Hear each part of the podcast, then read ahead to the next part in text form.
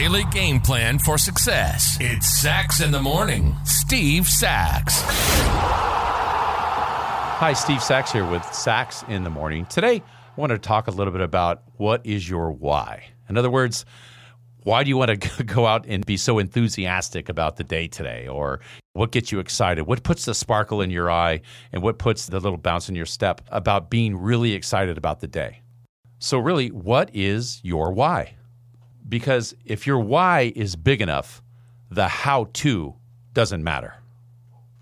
I was fortunate to know my why because it just kind of found me. When I was a little kid, I knew what I wanted to do and I just followed it. For other people, they might sometimes go to college and find it. For me, it was all about developing a target, and that was to get to the major leagues. It's kind of like a novelist. They write these great novels. You know what they write first? The ending. They write the ending first, and then they work themselves back. Maybe there's a signal there in our lives too to think of where you want to be in the end and then work your way back. See, our, our minds need a target at which to shoot at something. If not, it'll just wander and it'll go back to its old habits. You know what's a horrible thing, too, about when you're chasing your why? Is self loathing. I went through times where I'd come out the field hating myself, cursing myself, going to bed with it, waking up in the morning with it.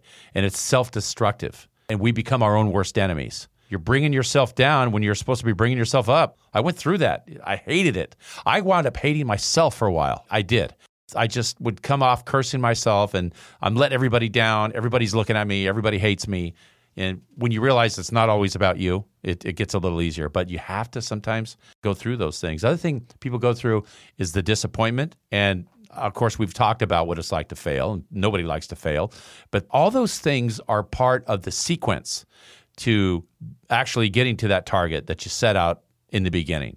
It's part of the whole deal of having to go through the hamburger grinder, going through the mishmash until you want to get where you want to get.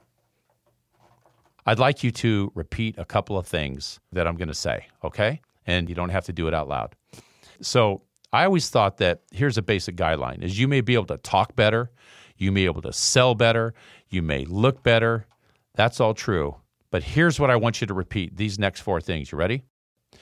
You cannot outwork me. You cannot silence my spirit. You cannot control my will. And you cannot stop me from learning. Now, on the end, it's this way you can make money or you can make excuses, but you cannot make both. That's my Sax in the Morning short for today. I encourage all of you to engage and follow your emotional heart.